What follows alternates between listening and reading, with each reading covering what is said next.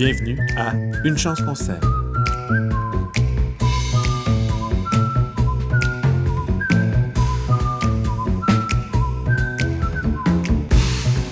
Alors, bienvenue tout le monde, chers jardiniers, chères jardinières suspendues après un balcon. Bienvenue à Une chance qu'on s'aime. Je suis toujours en bonne compagnie de mon ami Pierre-Luc. Salut Pierre-Luc. Salut PA. T'es- T'es devenu l'animateur, toi, là. là. Oh shit, je me suis trompé. On recommence. Vas-y. Non, non, c'est bon, Caroline. Euh, euh, on va garder ça de même. Jamais j'aurais fait aussi bien. Non, mais... mais- OK, ben pose-moi une question d'abord. Comment ça va, Pierre-Luc? Eh, Ça va très bien. Ça, j'ai déjà répondu à celle-là. Pose-moi une question d'agriculteur, là, euh, néophyte. Là. Je, je- je suis sûr que je peux t'aider. Euh, Parce que tu sais que dans la vraie vie, dans, dans nos podcasts, dans nos balados, c'est moi qui te pose des questions, puis c'est toi qui réponds. Mais moi, là, dans ma vraie vie, à moi, là, je suis considéré comme un expert. le monde, il me pose des questions, là, puis que je connaisse la réponse ou que je la connaisse pas, là, je réponds avec la même, euh, eff- avec la même assurance que toi. là. Ah, mais ça, c'est un sujet glissant parce que quand tu enseignes, tu peux pas euh, bullshiter des choses que tu pas sûr. Tu es aussi, bien de dire euh, je vais vérifier puis je vous reviens plus tard. Mais des fois, faut se laisser le temps de réfléchir. La réponse n'est pas nécessairement loin dans notre tête, mais c'est vrai qu'à brûle pour point, parfois, on peut se sentir un peu coincé. Mais toi, j'avoue que tu es un très bon baratineur puis que tu as le don de te sortir de situations. euh, euh, un, peu, un peu cocasse. Puis tu es aussi un très bon coach euh, en communication. Je pense que tu m'apprends euh, à être meilleur euh, via ton expertise en tant qu'expert. Ben là, avec l'introduction que tu nous as fait, là, mon Dieu Seigneur, j'ai un doctorat honorifique en, en enseignement de la, de la communication. Puis aussi, moi, tu sais, euh, je suis pas membre de l'ordre euh, des, euh, des agronomes, fait que je peux vraiment dire ce que je veux, j'ai pas peur des poursuites. Euh, moi non plus, je suis pas membre de l'Ordre des agronomes, fait que euh, c'est ça. Ah non, OK. On, on va arrêter là. Je l'étais jadis, mais euh, de toute façon, on s'adresse à un public Pose-moi une question, là. de jardiniers jardinières. OK. Pierre-Luc, j'aimerais ça comprendre, c'est quoi la différence entre une tomate déterminée et ce qu'on appelle une tomate indéterminée? C'est vraiment pas clair pour moi, ça, dans ma tête. OK, parfait. Premièrement, une tomate déterminée, c'est une tomate euh, euh, qui a été euh, choisie, sélectionnée, croisée dans le but que toutes les tomates arrivent euh, mûres en même temps. Hmm. Donc, c'est, elle, va, elle va produire pendant un certain temps, comme si ça durait de floraison et de fructation. Ouais, fru- fructification. Fructification. Ouais. Euh, ça, ça arrive tout en même temps, comme ça tu peux récolter ça rapidement. La tomate indéterminée, c'est pas déterminé quand est-ce qu'elle va arrêter de pousser. Elle, elle va pousser là, tant qu'elle va avoir du soleil puis, puis de la chaleur finalement. Euh, fait que ça va pouvoir te donner une belle grande tige euh, avec un fruit, euh, une, une hampe florale à toutes les trois euh, feuilles. Et puis euh, sinon, les autres, tu vas les, tu vas les arracher, ça s'appelle des gourmands. Puis tu vas pouvoir faire. En serre, là, ils font des plants de tomates indéterminés qui peuvent faire 16-20 pieds parce qu'ils peuvent avoir un été euh, 12 mois par année. Et dans ton jardin, il va falloir que tu les tutorises, eux autres, puis que tu en prennes soin presque quotidiennement de tes tomates indéterminées. Puis comment c'était? Eh, écoute, euh, j'ai l'impression de lire une réponse euh, de question à un de mes examens. Euh, Il y a un peu de, de, de, de baratinage. C'est comment qu'on disait ça l'autre fois sur la culture? euh, moins t'en as? La confiture? Ouais. Ouais, j'ai beurré épais. Ouais. Ben, au, hockey, au hockey, on appelle ça mettre de la moutarde. oh, OK.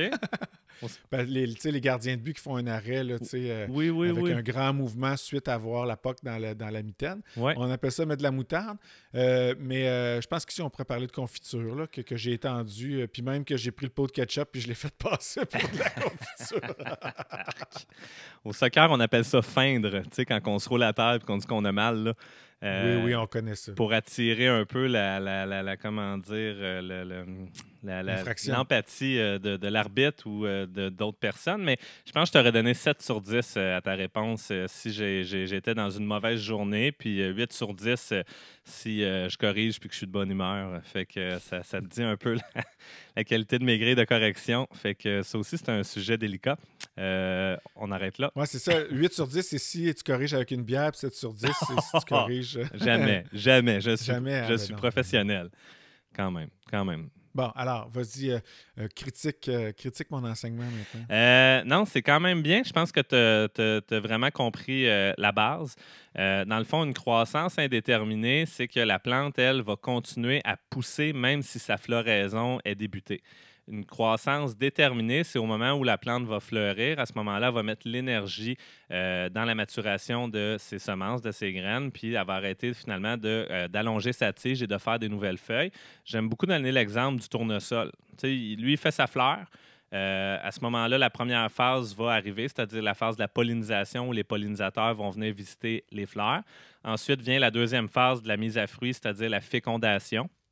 Et euh, après ça, il va y avoir la nouaison quand que la fleur devient un petit fruit. Puis après ça, c'est la phase de maturation. Fait qu'après ça, le tournesol, lui, euh, il est dans toute sa splendeur. Puis euh, les pétales vont finir par tomber. Puis on attend finalement que le grain soit mûr avec un taux d'humidité beaucoup plus faible pour le récolter. Fait que ça, c'est une croissance déterminée. C'est un peu comme un one-shot deal au niveau de la récolte. Une affaire à une affaire à la fois. Tandis qu'une croissance qui est indéterminée, même si la fleur apparaît, n'est pas au sommet de la plante. ce qu'on appelle l'apex ou le bourgeon terminal, c'est-à-dire celui qui est au sommet de la plante, lui, il y a des cellules à l'intérieur qui continuent de se diviser, puis ils vont régénérer des nouveaux tissus, c'est-à-dire euh, euh, une nouvelle section de tige, des nouvelles feuilles et éventuellement même une nouvelle fleur.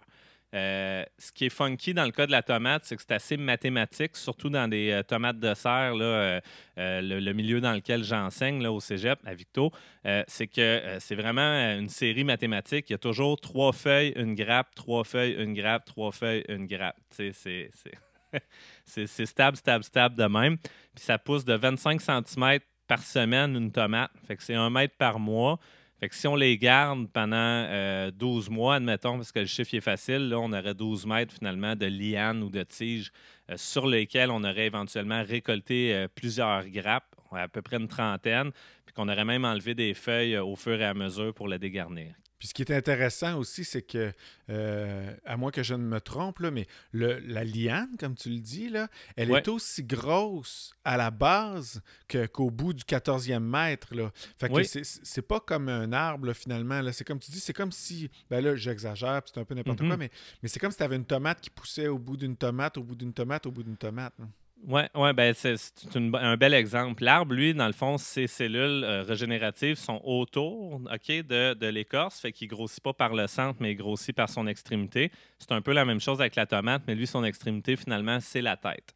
Fait mhm. que c'est de cette façon-là. Puis tu as raison, euh, euh, on aime ça que euh, les tiges, puis là, ça devient encore mathématique parce qu'on mesure ça dans de la tomate de serre. C'est un peu, c'est un peu fou. C'est probablement la culture la plus étudiée aussi de par le monde due à sa grande importance au niveau de l'alimentation humaine, au niveau nutritionnel aussi, puis de ses qualités. Mais en gros, moi, j'aime ça avoir des tomates qui font de 12 à 14 mm de diamètre de tige. Puis c'est un signe qu'on conduit bien notre culture. Ça, c'est-à-dire que le, climat est bon dans la serre, l'entretien qu'on fait au niveau des plants est bon. Euh, on mesure ça chaque semaine. Mais ça, c'est un, un, contexte de serre, c'est différent quand même. Mais ça implique que nos plants, justement, on doit les tutorer en conséquence. Puis même des fois, quand ils vont arriver au sommet, euh, de la ficelle, on doit dérouler un peu de la ficelle sur les crochets qu'on utilise dans les serres pour pouvoir abaisser les plants, chose qu'on ne fera pas au jardin parce que la saison de croissance est beaucoup plus courte. Bon, maintenant, je vais parler de mon jardin à moi. Il y a sûrement d'autres gens qui vont se reconnaître là-dedans. J'ai mon concept avec mon jardin, c'est que je fais de la tomate de champ parce que je sais que de la tomate indéterminée, faut tutorer, il faut ajuster mm. le tuteur à tous les deux, trois jours quand il fait beau. Il faut enlever des gourmands. C'est beaucoup d'entretien puis de soins. Une tomate, un plant de tomate indéterminé. Fait mon jardin qui est loin de la maison, dans lequel je fais pousser cette année une centaine de plants, j'ai pas envie d'aller gérer les gourmands et les tuteurs sur 100 plants à tous les trois jours. Là, c'est impossible. Mm. Fait que mon concept, c'est je prends de la tomate déterminée, je la plante, puis je m'en occupe plus Mm. Euh, je la laisse se coucher à terre, puis même des fois, elle fait des racines en dessous de ses branches, en dessous du tronc parce que ça court à terre. Puis elle a l'air bien heureuse, puis voilà. Sauf que là, je, suis allé fouiller sur le, mon, semencier préféré parce que euh, je, doutais. Je me suis rendu compte qu'il y a des tomates Roma qui sont déterminés et il y a des tomates Roma qui sont indéterminées. fait que là, je suis fourré parce que moi, j'ai fait pousser, j'ai parti les deux, j'ai parti des, déterminés puis des indéterminés. Fait que là, je vais faire quoi avec ça dans mon jardin? Est-ce que je, vais pouvoir, d'un côté, c'est une double question, d'un côté, je vais-tu être capable de reconnaître quel plant de tomate est un déterminé, quel est un indéterminé? Puis si oui, je vais-tu les traiter différemment? Je peux-tu, mes indéterminés, les laisser se coucher à terre puis faire comme si c'était des déterminés? Il y, a, plein de choses là-dedans. Écoute, euh, je, vais, essayer d'y répondre au mieux. Le, premier truc, mais là, il est trop tard pour cette année, puis on, en a déjà parlé, mais l'identification de ce qu'on fait pousser, c'est majeur. Si tu te mets à faire pousser deux, trois variétés de tomates, deux, trois cultivars de tomates, veux, veux pas, ils se ressemblent tous là, au, stade où c'est encore des, jeunes plants. Mais tu sais, je te dis ça, puis moi-même, l'autre fois, après ma plantation, je me rendais compte que peut-être mes étiquettes avaient mal suivi. Euh, mais je devrais être capable de me repérer. Tu sais, un peu. Euh... Ceci étant dit, c'était écrit Roma partout. Là. Oui. Mais là, je me rends. Ouais, OK, c'est bon. Oui, mais tu sais, quand tu achètes tes semences, là, c'est là le moment de t'assurer est-ce qu'elles sont déterminées ou indéterminées parce que tu le dis bien, de l'aroma, il y en a finalement des deux types. L'aroma, c'est une tomate italienne classique qui devient un nom un peu générique aussi. Euh, à ce moment-là, elle peut facilement être confuse euh, parmi les autres. La majorité des tomates, ce sont des cultivars euh, indéterminés. Que le, déterminisme, dans le fond, c'est un peu une aberration, une mutation génétique qui s'est passée. Puis après ça, quand ils ont réussi à cibler ce gène-là, ils l'ont croisé avec d'autres variétés qui étaient intéressantes pour la consommation humaine pour faire en sorte finalement qu'on puisse le produire de façon euh, commerciale. Euh, c'était surtout pour les grandes compagnies qui font de la confiture euh, de, tomates là, sucrées qu'on met dans nos hot dogs. Tu appelais ça du... du ketchup Heinz. Du ketchup Heinz, c'est ça pour les nommer. Eux, ça leur facilitait la vie finalement d'avoir un champ où la maturité arrivait toute au même stade, au même moment. Fait qu'au lieu d'avoir des récoltes successives dans le temps, mais là, à ce moment-là, eux, ils faisaient comme une seule et unique grosse récolte, ce qui permettait entre autres la mécanisation puis une bonne planification. Parce que je reviens sur les serres avec des plans euh, indéterminés. Logiquement, si à chaque semaine, j'ai trois feuilles, une grappe qui émerge, ça veut dire que plus tard, rendu au stade de la récolte, je devrais être bon pour avoir une grappe par semaine que je serais capable de récolter. Fait que là, tu ne peux pas passer avec une grosse machine euh, qui, elle, tu sais, taille les plants, puis elle trie les feuilles, les tiges, puis les tomates s'en vont dans l'autre base sur euh, la machine. Ça, ça a été développé beaucoup là, euh, suite à la Deuxième Guerre. Puis d'ailleurs, une suggestion culturelle, ceux que ça leur tente, allez écouter le documentaire qui s'appelle L'Empire de l'or rouge. ça parle de la tomate, puis de tout ça finalement au niveau historique. C'est vraiment intéressant, puis ça remet aussi des choses en perspective. Là. Euh, Donc, euh, dans la nature, la tomate, elle est indéterminée. Oui, c'est une liane, dans le fond, tout simplement. ça me fait penser à mes, aloès. Hein, et ça, peut venir long, une aloès. Là, ça se mhm. promène. Puis quand j'étais allé au Costa Rica, j'ai vu qu'il y avait des aloès là, qui, faisaient 10 pieds de long, couchés à terre, puis qui ont l'air de, de, se déplacer pour aller chercher le soleil. Oui, parce que c'est une stratégie de survie, finalement d'être indéterminé, pardon, ça, t'assure d'avoir plus de fruits peut-être au final, de pouvoir prolonger ta saison, puis peut-être d'être capable de d'amener tes fruits à maturité au meilleur moment pour que la semence, après, elle, elle, soit en mode OK, on repart, puis on refait un nouveau plan. Au meilleur moment, puis au meilleur endroit aussi. Oui, oui, c'est une super bonne stratégie. Puis il y a plusieurs plantes aussi qui le sont là, au jardin. Là, euh, euh, le, le, pois, les haricots, c'est toutes des plantes finalement qui vont faire des floraisons successives, puis que nous, on va justement récolter aussi les fruits euh, dans, le temps, puis qu'on est capable d'échelonner ça finalement, cette récolte-là. Fait que c'est intéressant. Mais pour la tomate, c'est de l'ouvrage. Ça, je suis d'accord. On s'égare. J'aimerais que tu, on revienne à la question peut-on identifier, peut-on à l'œil faire la différence entre une déterminée et une indéterminée? Bon, OK. Là, c'est là qu'il faut que ton œil entre en ligne de compte, puis avec la pratique. C'est ce qui se passe au niveau de la, tomate déterminée, c'est qu'elle avoir un port, donc une façon de se présenter morphologiquement qui va être plus buissonnant. Puis elle va d'abord faire ses tissus végétatifs, donc ses tiges, ses feuilles et compagnie, ses gourmands aussi, avant de faire sa floraison qui, elle, va être plus au sommet de la plante. Puis après ça, quand la fleur, elle apparaît, tu verras pas comme un, prolongement de la tête ou une nouvelle tige qui va émerger. Ça va se passer tout comme sur le sommet, si tu veux. Fait que ça, c'est une façon de, reconnaître le fait qu'il n'y aura plus de nouvelles tiges et de nouveaux tissus végétatifs. Là, des tissus végétatifs, c'est euh, les feuilles, la tige, les racines. Donc, c'est la meilleure façon, finalement, de, le reconnaître. Ça, te va-tu pour ça? Ouais, ben, je les regarde dans ma tête, là, mes plans, puis je, je reconnais pas ça. J'ai ah, j'ai à peine quelques gourmands pour l'instant. Mais tu sais, avant qu'elle ait l'air d'un bosquet, il va falloir que je la laisse faire pousser des gourmands. C'est ça l'affaire. Fait que. Ouais. Ouais. Je suis un peu pogné. tu es un peu pogné en effet. Mais c'est vrai que sur la plante, par contre, elle qui est indéterminée, il y a toujours euh, tendance à avoir ce qu'on appelle la dominance apicale, donc l'apex. L'apex, c'est la tête, là où les cellules se divisent. C'est le bourgeon aussi que j'appelais terminal. Lui, il a tendance à canaliser, dans le fond, les, phytohormones, donc les hormones végétales, pour assurer qu'il y a le plus de sève, le plus d'eau se rend finalement à la tête puis que euh, finalement, il va toujours avoir une certaine tendance à, pousser droit. Hmm. Puis on le sait, si on coupe la tête de certaines plantes, comme le basilic aussi, c'est un bon exemple, il a tendance à pousser droit. Si on coupe la tête, c'est les bourgeons, dans le fond, axillaires, ceux qui sont sur l'axe au niveau de la tige, qui vont se mettre à décoller sur les côtés. Fait que si ta tomate, tu as l'impression que oui, il y a des gourmands qui partent, mais qu'elle a quand même une forte tendance à vouloir pousser le plus droit possible, là, ça, c'est un indice que tu te trouves devant un plan qui est indéterminé. Puis là, à ce moment-là, tu es mieux de commencer à penser à euh, un système de tutorage. Puis ça, il y en existe plein. Là.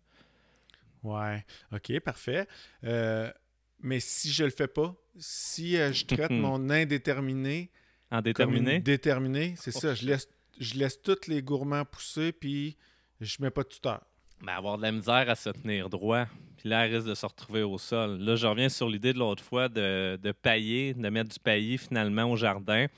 Euh, je te suggère fortement peut-être d'y aller avec une, belle paille, une belle paille blonde. Toi, ça donne que tu as un ami agriculteur. Il y en a probablement qui se sert pour euh, la litière de ses animaux, de ses vaches. Euh, de l'orge ou du blé, finalement, que la tête a été récoltée pour le grain. Puis finalement, il reste de la belle paille avec un rapport carbone-azote qui est élevé, comme on parlait. Un bel avantage de ça, c'est que ça reflète bien la lumière. Ça, c'est cool parce que tes plants, ça va augmenter la photosynthèse. Puis si après ça, le plant il se couche là-dessus, euh, c'est moins pire au niveau de l'humidité puis de la transmission de maladies finalement. Fait que ça peut être une option pour te protéger un peu de ça. Euh, sinon, un palissage ou, euh, excuse-moi, un, système de tutorage super simple, c'est de, te faire comme une haie où tu vas mettre des cordes de part et d'autre, euh, à la droite et à la gauche finalement de ton plan pour venir l'encercler le, puis d'être capable finalement de, le laisser un peu se supporter comme ça, de cette façon-là. Parce que toi, tu as beaucoup de plans, là, je pense. Oui, j'en ai une centaine. Oui, c'est ça. C'est parce que la cage à tomates, à un moment donné, euh, je sais pas si tu sais de quoi je parle, les espèces de, d'arceaux en métal. Cône, là. C'est comme un cône, ouais. Oui, mais ça, c'est parce qu'à un moment donné, ça vient avec une facture. Ouais. Fait que là, il faut que tu les achètes. Mais ça, c'est sûr que c'est le, net, le NEC plus ultra de la facilité. Euh, tu mets ça, puis le plan, il va comme se laisser un peu tomber finalement sur les côtés euh, métalliques, puis il va s'appuyer ou s'accoter là-dessus. Mm-hmm. Fait que ça, ça répète une autre façon. Déterminé, pas déterminé. À la limite, quelqu'un qui n'est pas sûr, tu peux mettre un truc comme ça. Euh, puis ça fait la job. Mais dans ton cas, peut-être que j'irais plus avec euh, un, système de haie là, où euh, je ferais un palissage à l'horizontale plutôt qu'à la verticale. OK. Genre une, corde horizontale à tous les, les 15 cm à peu près. Oui, quelque chose comme ça. Ça fait du sens. Faire une genre de grosse cage. OK. Oui, puis que tu laisses une petite. Puis un pays. Puis peut-être un un 15 ou un 25 cm de distance là, entre tes deux piquets. Puis à ce moment-là, tu viens vraiment comme embrasser tes plants puis essayer de les supporter de côté. Euh, moi, je fais ça aussi avec des, les, pois mange-tout, les pois sucrés, euh, pour pas qu'ils traînent au sol. C'est sûr que c'est beaucoup plus serré euh, la corde en termes de largeur, mais ça permet au plant de monter en hauteur plutôt que de s'effondrer sur lui-même puis que le plant tombe malade. Mais le petit pois, il va grimper si j'y mets si je mets une ficelle euh, verticale qui part de, son, de sa base euh, jusqu'au ciel, euh, il va-tu grimper dessus? Oui, ça, c'est des haricots magiques, ça. Peut-être tu te ah, trompes, là. C'était Jacques et les haricots magiques? Je je sais pas, je pense qu'il change de nom. Moi, je connais Mickey, là, mais je pense que ça a été de l'appropriation culturelle. Une petite souris. mais oui, sauf que le, le, le, poids sucré est tellement semé dense, là, la distance entre les plants est minime à quelque part, c'est long, longtemps si tu mets une ficelle par plan. Et ça, j'en revenais pas. Tu sais comment que moi, je, je, le lis, je le lis, le sachet, là, mais je le crois pas. non. non. quand j'ai vu l'espacement du petit pois, je dis, ben, voyons donc, ça se peut pas. Je les ai mis bien plus espacés. Là, je suis allé dans un jardin professionnel ce matin, puis euh, c'est fou la densité des petits pois. Ouais. Puis tiens, je vais, je vais, je vais faire euh, poursuivre la parenthèse sur euh, je crois pas mon sachet. Là. Mhm. Dans mon sachet de maïs, là, parce que je fais du maïs pour la première fois cette année, ça disait entre les plants un espacement de 30 cm.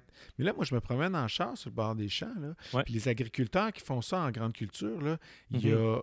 il y a 10 cm entre chaque plant, 15 cm maximum. Comment ça se fait que mon sachet, il me dit 30 cm? Puis est-ce que tu te souviens de l'espacement entre les rangs sur le sachet ou. euh, Ah, C'était genre euh, 60 cm.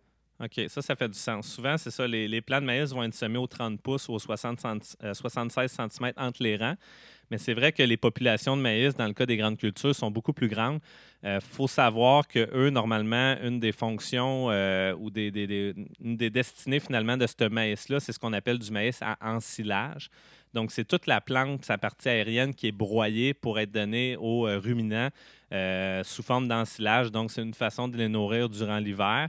Euh, pour le maïs grain, il faudrait que je vérifie là, où- là où on va récolter le grain puis que ça, on va l'ajouter au moulin. Mais en général, les populations sont, sont beaucoup plus grandes, beaucoup plus euh, serrées. Moi, euh, écoute, les semenciers avec qui tu fais affaire, c'est des, des excellents semenciers. On les invite à nous contacter d'ailleurs pour ceux qui se reconnaissent et à nous commanditer. Là, on est bien ouvert à ça. Mais faut, faut- écoute, l'information sur le sachet, je ne le dirai pas assez souvent, là, mais est pertinente, est bonne, est validée, est exacte. Eux autres, ce qu'ils veulent, c'est que tu réussisses pour que l'année d'après, ben, tu continues. Fait qu'ils n'ont pas intérêt à te dire n'importe quoi. Euh, Méfie-toi plutôt des sites euh, Facebook euh, où, le doute est, souvent euh, levé. Sais, c'est pas un complot de semencier, cette histoire-là. là. Je, crois, que c'est vrai. Là. Ouais, ouais, ouais. OK. Bon, parfait. Ça répond à ma question. Bon, ben, maintenant, est-ce qu'on retourne aux tomates? euh? Oui, parce qu'il y a une grande question que tu ne m'as pas posée ou que je pourrais te poser. À la limite, là, on peut revenir au, au changement de rôle. Vas-y donc. Couper ou ne pas couper les gourmands, là est la question. Ben là, il me semble que euh, dans le livre, ça dit que les indéterminés, il faut que tu les coupes. Ça serait quoi le problème? Parce que tu le fais des petits bobos?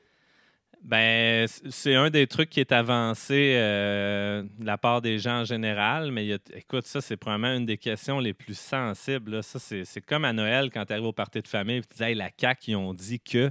Puis là, tu sors de la pièce, tu sais. OK. Mais là, euh, OK, mais je pensais que c'était comme euh, non négociable, cette affaire-là. Ah, mais dans ça quel sens? C'est quoi la Ben, réponse? que- ben, moi, je dirais, je- moi, ma réponse aurait été indéterminé, il faut que tu les enlèves, puis OK. déterminé, tu le fais pas. OK, ben c'est ça. En fait, là, c'est moi, je vais essayer de faire plaisir à tout le monde. Fait que faites les dons comme ça vous chante. Euh, OK, mais c'est Mais- quoi ta réponse à toi? Ouais, au niveau plus agronomique. En serre, on n'a pas le choix d'étailler. Euh, ça va favoriser la, la- la mise à fruit puis l'équilibre entre les plants. Si je laisse aller les gourmands, le plant va avoir tendance à devenir un peu plus végétatif puis mettre l'emphase sur euh, la production de feuilles, de tiges et compagnie, plutôt que de mettre l'emphase sur euh, la production de, fruits. Puis on veut aussi des fruits dont le calibre, la grosseur est toujours pas mal similaire d'une grappe à l'autre. Fait que ça nous permet de mieux conduire la culture. Mais avec euh, du recul, ce que je pense, c'est que c'est vraiment euh, déterminé par, de un, tu l'as dit, si c'est des, des- des- des plantes indéterminées, déterminées, on le sait, donc par le type de tomate qu'on fait. Mais je trouve que c'est beaucoup le système euh, de tutorage qu'on va utiliser finalement qui va conduire à ça. Fait que si tu fais de la cage de tomates dans ton pot, sur ton balcon, avec de la tomate cerise, puis que tu n'as pas énormément de temps non plus à consacrer à l'entretien puis à la taille de tes tomates, tu sais, who cares dans le fond si tu les laisses là, tes gourmands, c'est vraiment pas grave. Parce qu'au Mais- bout de la ligne, le plan, il va te donner la quantité de lumière qu'il reçoit, multiplié par la quantité d'eau puis de, de nutriments qu'il y a dans la terre, puis Ouais. euh, fait que, que, que- qu'il s'en aille euh, en Y ou en I, euh, il, va, il va sortir autant de, de, de- d'extrants que d'intrants. Ouais, ou en W même rendu là. Tu sais, le bordel peut pogner en masse. Là. Fait que, tu sais, les, comment dire, les objectifs sont pas les mêmes non plus que euh, dans une serre commerciale où là, on vise d'avoir un bon rendement finalement le, le plus possible d'une semaine à l'autre, aussi qui soit assez stable. Fait que c'est pour ça que j'ai bien de l'ouverture à ce que les gens s'amusent à faire des essais-erreurs puis qu'ils trouvent un peu la façon qui, qui fait leur bonheur. Mais chez nous, sous mon tunnel, j'ai décidé de conduire un peu mes plans comme je fais dans la serre. Donc, j'ai une ficelle par plan qui descend euh, de la traverse, là, de la barre de métal dans le toit de mon tunnel, qui vient finalement euh, enrouler mon plant de tomate, donc supporter, tutorer mon plant de tomate. Fait que si là, j'arrête de tailler mes gourmands, là, il va se passer quoi d'après toi? Là? Ben là, c'est que il va y avoir seulement une tige qui va être supportée ou ça va te prendre six fils par plan? C'est ça. Fait que ça ne marchera pas. Je vais passer mon temps à rajouter des fils. Puis si je le fais pas, ben eux autres vont comme retomber avec le poids de la gravité, puis ça va devenir un, un bordel total, donc une jungle. Donc, moi, tu vois, dans un concept comme ça, où j'ai vraiment décidé d'opter pour un, palissage, là, c'est un, synonyme de tutorage unique, avec une seule ficelle par plan, moi, je décide d'enlever les gourmands, puis de vraiment là, conduire euh, mes plans de cette façon-là. Au niveau des maladies, ensuite, le truc, c'est de tailler autant que possible le matin, puis idéalement des journées finalement ensoleillées puis de toujours, toujours euh, bien euh, tailler le, gourmand le plus franc possible au niveau de la tige. Tu sais, de vraiment le, rabattre, coller-coller sur la tige pour ne pas laisser de mognon dans lequel la sève pourrait encore circuler, puis que là, oui, ça pourrait être une entrée de maladie. Fait Mais ça, tu le fais avec tes doigts? Prends pas un moi, ciseau, là? non, il y en a qui le font sécateur. Je trouve que, personnellement, la dextérité, surtout sur... Euh, euh, des gourmands qui font peut-être euh, un pouce et demi, deux pouces. Des fois, il faut attendre qu'il y ait une certaine longueur. Moi, j'aime ça tout simplement, le, prendre par la tête puis le rabattre. Le descendre vers le sol. Ouais.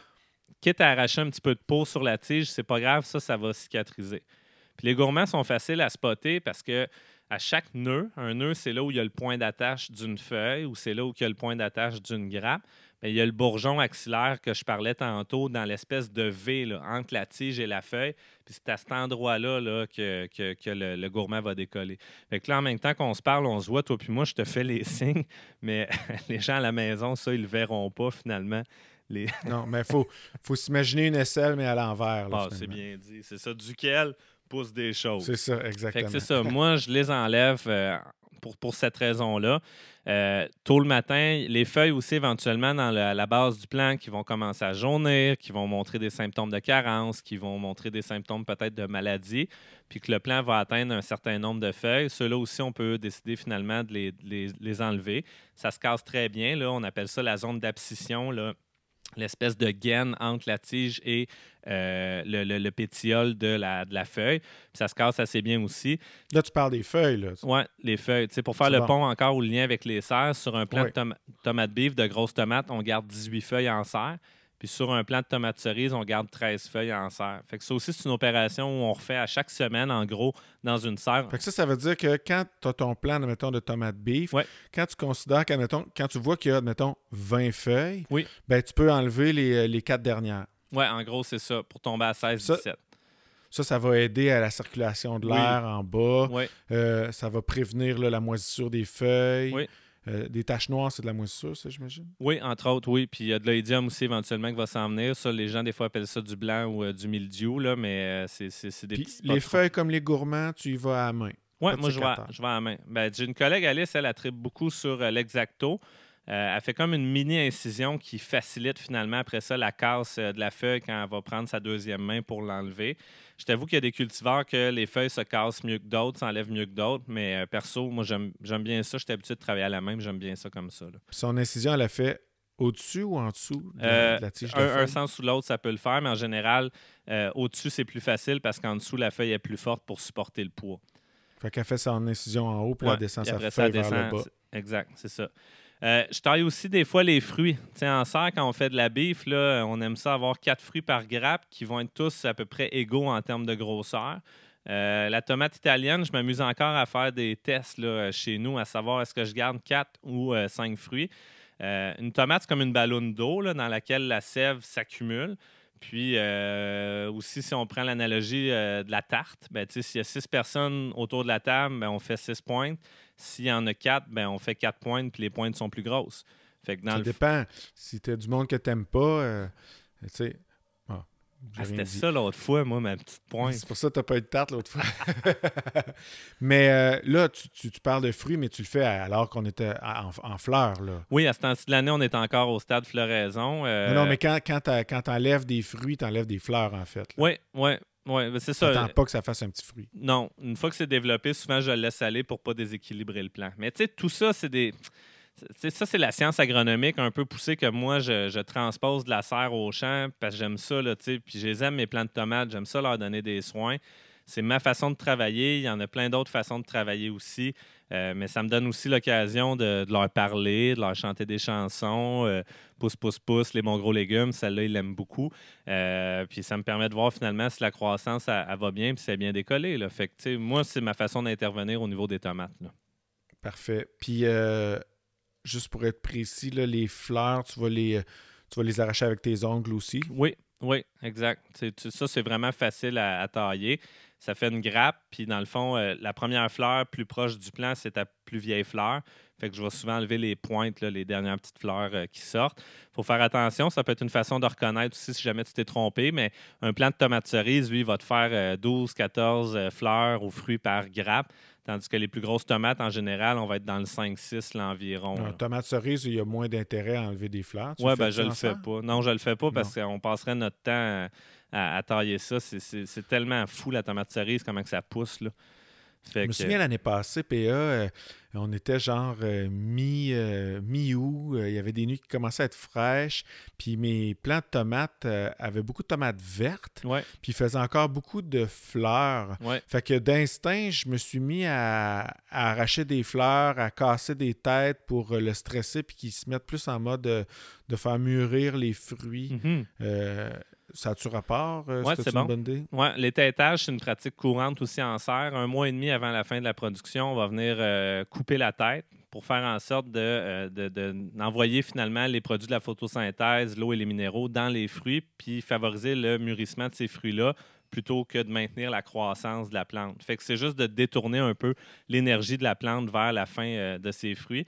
Tes tomates vertes, même à limite, euh, une tomate commence toujours à blanchir un peu, à se décolorer du côté vert avant de commencer à devenir colorée. Ceux-là, euh, tu peux les rentrer en dedans, les mettre à côté de fruits rouges ou de bananes qui dégagent de l'éthylène ou sur le bord de la fenêtre, puis ça va aider à continuer leur, leur mûrissement. Qui a commencé à blanchir un peu, par exemple, c'est ça que tu dis? Ben, ça va aider, ça va, ça va être plus vite finalement. Parce que c'est quand même long de la tomate. Là, euh, ça nous a pris deux mois là, ensemble produire un transplant qu'on met en terre. Mais après mm-hmm. ça, ça prend un autre deux mois avant d'avoir nos fruits qui sont à maturité. Là. Grosso modo, là, c'est quatre mois du semis à la première récolte. Les tomates cerises, c'est un petit peu plus vite, là, mais c'est un peu ça le, chiffre magique. Là, fait que si on a mis en terre. Euh, Entre la fleur et le fruit, c'est 60 jours. Oui, fait qu'on va l'avoir au mois d'août, euh, ou fin juillet, dépendamment de nos dates de plantation. Euh, nos premières tomates. Là. Ça aussi, il y, a des différences au niveau des longueurs, mais en gros, c'est un peu ça le, délai. Fait que c'est long, c'est une culture qui, qui est longue à implanter, qui, qui est longue. C'est pour ça qu'en serre, souvent, on explique qu'on ne mettra jamais de la tomate déterminée en serre. Parce que ça fait quatre mois, mon gars, là, que tu bâtis tout ça, que, que tu l'entretiens, que tu fertilises, à la limite même que tu chauffes, euh, dépendamment de ton calendrier de production. Fait que tu es aussi bien après ça là, de maintenir la récolte le plus longtemps possible pour être capable de rentabiliser l'exercice. Puis de toute façon, de la tomate de serre, normalement, c'est pas destiné à, faire des sauces. C'est vraiment une tomate qui est destinée au marché euh, de la tomate fraîche puis on la récolte le plus mûr possible dans des serres bio quand on est proche de nos marchés. Elle ne voyagera pas pendant une semaine euh, ou deux semaines dans un camion. Fait que ça aussi, ça va faire en sorte que le goût va être meilleur parce que le taux de sucre à l'intérieur va être de loin meilleur que si ta tomate, ta récolte verte puis que tu la laisses mûrir après sur le comptoir. Oui, je comprends. En tout cas, là, ça commence à être excitant. on est en train d'enregistrer, on est mi-juin, exactement mi-juin. Puis j'ai acheté des premières tomates cerises là, tantôt et elles étaient, elles étaient là, tellement bonne, là. C'était aucune acidité, super sucré. Bien sûr, ça a été parti en serre, cette affaire-là, mhm. évidemment. Mais euh, on, ça sent l'été, là. On est en train de récolter nos fruits déjà. On a commencé à manger nos laitues. Euh, euh, les épinards, c'est pratiquement fini, là. Fait que je suis en train de faire une conclusion. Tu me vois-tu aller, là? parce, que, parce que la tomate, on pourra en parler. On va en parler pendant plusieurs épisodes. Fait que moi, ce que je te propose, c'est qu'on met fin à cet épisode-là. Où est-ce qu'on a fait le tour? Un peu, déterminé, indéterminé, gourmand ou non, tutorage. Euh, j'aurai d'autres questions plus tard sur les différentes sortes de tuteurs. Puis, euh, si tu permets, on y reviendra dans un autre, euh, un, autre balado. Parfait, ça me va. J'adore la tomate. C'est mon, mon deuxième légume préféré après ma passion pour les oignons. ah oui, ah oui, c'est vrai. Ben oui, c'est vrai. J'ai déjà parlé proche de toi. Puis ça sent ta passion, PA. c'est, beau à voir. Puis Tantôt, d'ailleurs, euh, j'ai tourné euh, dans un champ d'ail, tu sais, puis euh, le, le, caméraman, il disait, man, ça sent l'ail, ça sent bon. je dis, ça sent. Ah, mais c'est parce que lui, il avait un masque d'en face. ça sentait pas l'ail tout. il venait de manger du shish en plus. Ah, ben, écoute Eh ben, c'était bien. Fait que merci euh, tout le monde euh, de nous écouter. On est vraiment content de vous partager euh, nos connaissances, nos essais, nos erreurs, Euh, ayez beaucoup de plaisir dans vos champs de tomates. Faites ce que vous voulez avec. Lancez-vous-les à la limite. Ayez du fun. Puis surtout, savourez vos bons légumes. On s'en vient dans le meilleur temps de l'année. Alors, euh, à bientôt. Merci, PA. Merci, Pierre-Luc.